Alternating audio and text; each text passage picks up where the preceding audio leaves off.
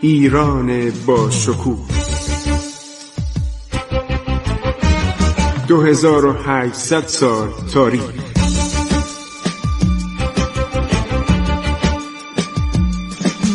عبور از تاریخ.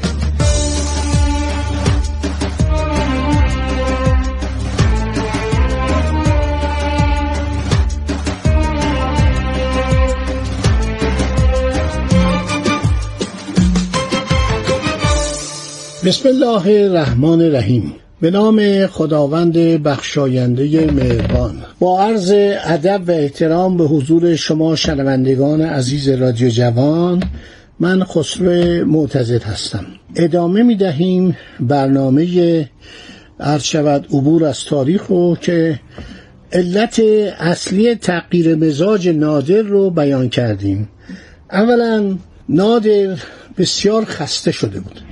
اینکه سنش زیر 60 سال بود ولی خسته شده بود از این همه لشکرکشی ها و بعد مخالف خانی های داخل ایران که اینا می‌گفتن سلطنت تو قاسبانه است و باید به صفویه برگرده و بعد هم این جریان پسرش و این جریان توطعه علیه جان نادر که بعضی ها معتقدن رضا قلی میرزا این کار کرده و بعضی ها از تاریخ نویسا معتقدن نه. این میزل اکبر مستوفی که خزاندار نادر بوده تقریبا وزیر داراییش بوده و خواهرش همسر نادر شده بود. اینها به خاطر کینه که به نادر داشتن اومدن و این شخص رو وادار کردن که این اعتراف رو بکنه.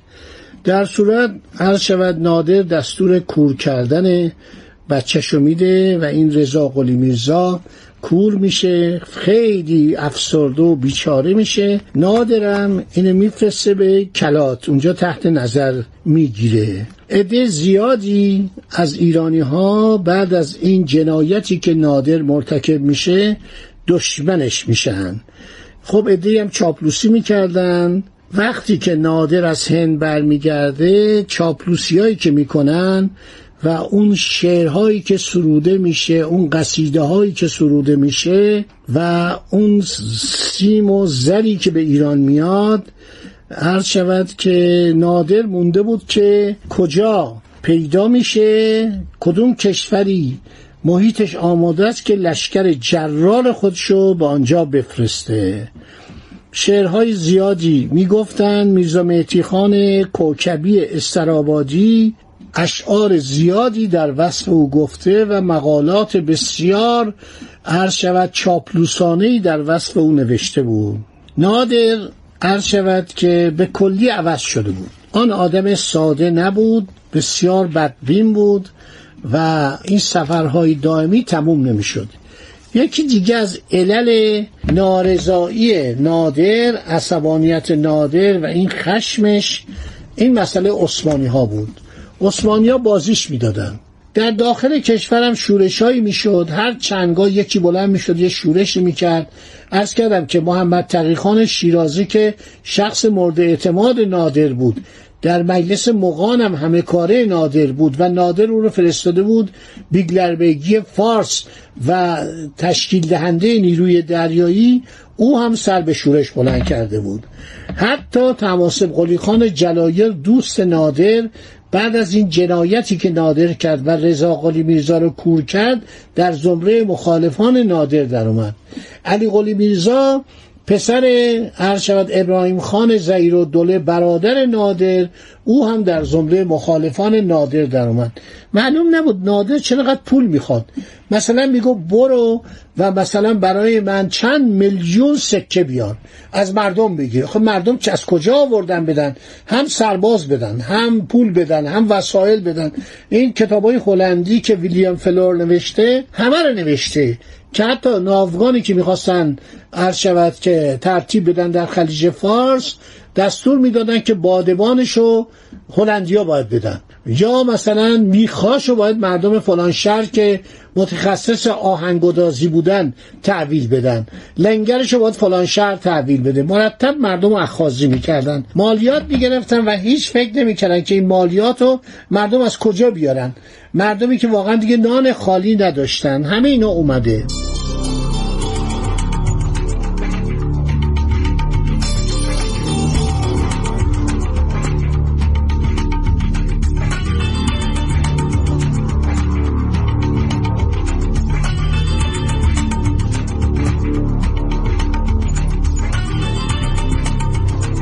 همه می‌دونن که قبل از فتح هندوستان نادر به تصدیق دوست و دشمن مردی جوانمرد سخاوتمند و با گذشت بود.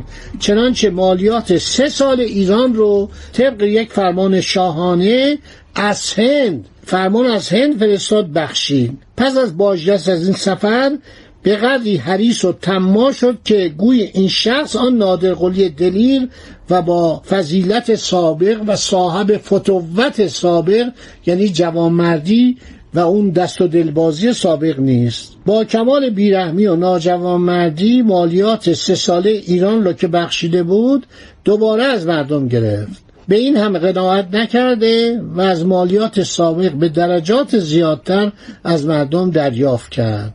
هر چه بیشتر جمع می‌کرد با تمام جواهرات و اموال گرانبهایی که از هند آورده بود در قله کلات روی هم انبار می‌کرد. معلوم نبود با این همه خمره های زراسیم و جواهر چه می‌خواست بکند. بعضی دیوانه میشن وقتی یک ثروتی به دست میارن هی می‌خواد زیاد بشه. آقا می‌خوای رشوه بگیری؟ خب یه بار دو بار. نادر شاه همش می‌گفت برای من کرور بیارید. کرور کرور بیارید. توجه می‌کنید. و پولا رو جمع می‌کردن. معمولین مالیات باید از روی این واحد پول عرض شود که از مردم مالیات بگیرن. شلاق می‌زدن. مردم فرار می‌کردن. میزان و حدودی در کار نبود. نادر هر روز در موقع رسیدگی به حسابها از معمورین کرور کرور مطالبه می‌کرد. بعد اگر معمور نمی‌تونست این پول آماده کنه می‌گفت چشمشو در بیاریم. دست و پا و بیدی او قطع می‌شد با چوب و فلک. به طوری تنبیه می‌شدن که غالبا زیر چوب جام می‌دادن ای مردم این نادر شاستا ببینید به چه روزی کشوندنش. هر شود حکم حکم نادری است. تحصیلداران برای اینکه از آتش غضب نادر خلاص یابند غالبا علت کم بودن عواید را آنطور بیان می‌کردن که فلان شخص از تعدیه مالیات خودداری کرده یا اهالی فلان شهر یا فلان قصبه تسامح نمودن نادرم عصبانی می‌شد می‌گفت آقا معمولین شکنجه برن و اینها رو شکنجه کنن و مالیات رو بگیرن. حتی حکم اگر غلط هم بود می‌گفتن دستور دولته. از نان مردم از گوشت مردم از زندگی مردم از فرش مردم از محصولات کشاورزی. اون موقع کشور ایران بیشتر کشاورزی بود. یا از صنعتگرانی که در بازارها بودن از زمان صفویه همه چی تولید می‌کردن مالیات گرفته می‌شد. بعد حکم حکم نادر است. می‌گفتن حکم حکم نادره اگر هم قتل باشه کور کردن باشه و دسترسی اون کسانی که مالیات نداده بودن نبود بچه ها رو می‌گرفتن میکشتن. زن و بچه رو آزار می‌دادن. بعضی وقتا همسایه رو می‌گرفتن. دوستان آن بدبخت و مورد شقاوت و جنایت قرار می‌دادن.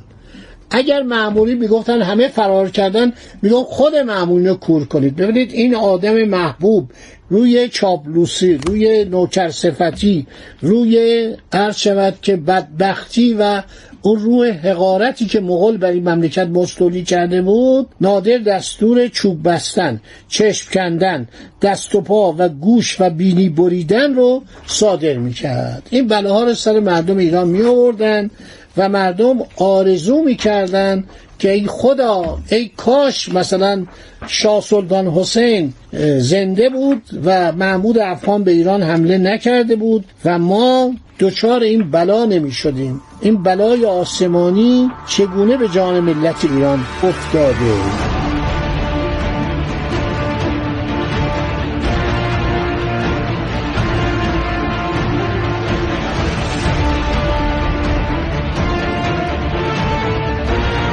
نویسندگان خارجی که اومدن نوشتن که مجازات ها غالبا به قدری سنگین بود که مردم بیچاره حتی اگر مجازات می‌کردن اون ارقامی که مثلا مالیات و قراج بود مردم پس نمی‌دادن.